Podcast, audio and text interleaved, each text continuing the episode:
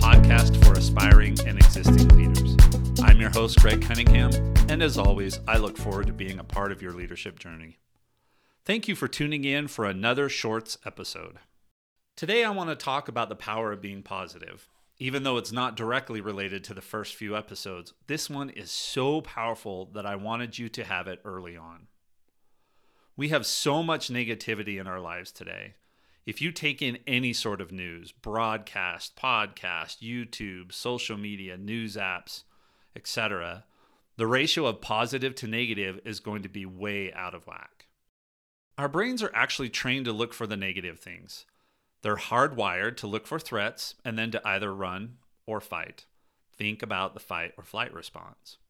Now, let me give you a personal example.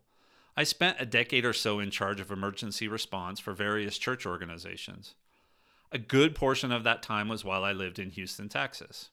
We had to plan for all kinds of emergencies there, including but not limited to hurricanes, flooding, chemical spills, etc.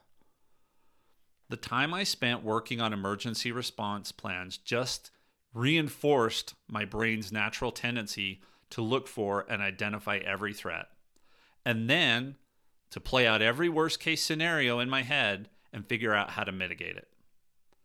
As a result, I tend to see a lot of things as negatives, and that is not good.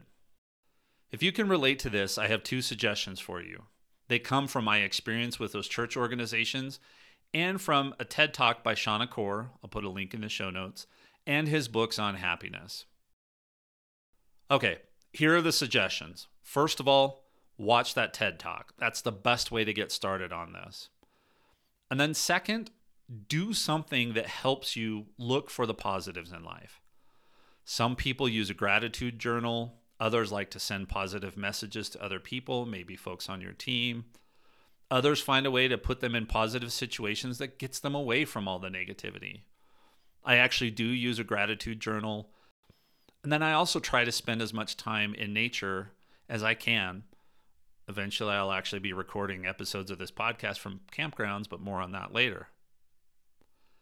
Anything you can do to retrain your brain, you can read Shawn's books to learn more, to consciously take notice of the positives in life will help you to be more positive. And that's so important when you're a leader. No matter your skills, your motives, or anything else that you have going for you, if you can't find a way to be generally positive about life, to be optimistic about the challenges that you and those you lead are facing, it's going to be rough for you and for those around you. Thanks again for tuning in to another Shorts episode.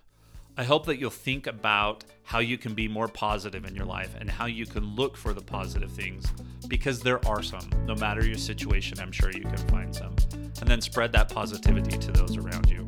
That's a great way to go out and lift.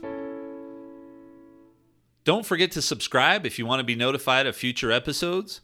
You can also visit our website at www.mtneboconsulting.com for more great content, to see what coaching services we have or will be offering and to sign up for our newsletter, which we'll be launching in the near future. You can also find us on LinkedIn and Instagram. And if there are any other current or aspiring leaders in your circle that would benefit from what we offer, please share our information with them, share the podcast. We would love to be a part of their leadership journey as well. If you feel so inclined, you can support the show by looking for Leaders Lift on Patreon. We'll put a link in the show notes. And if you really enjoyed the podcast, a review on Podchaser really helps out the show and helps us to get the word out to others that may be interested. Any combination of these things will help us to adjust as necessary and to continue providing great content. Now, go out there and keep lifting.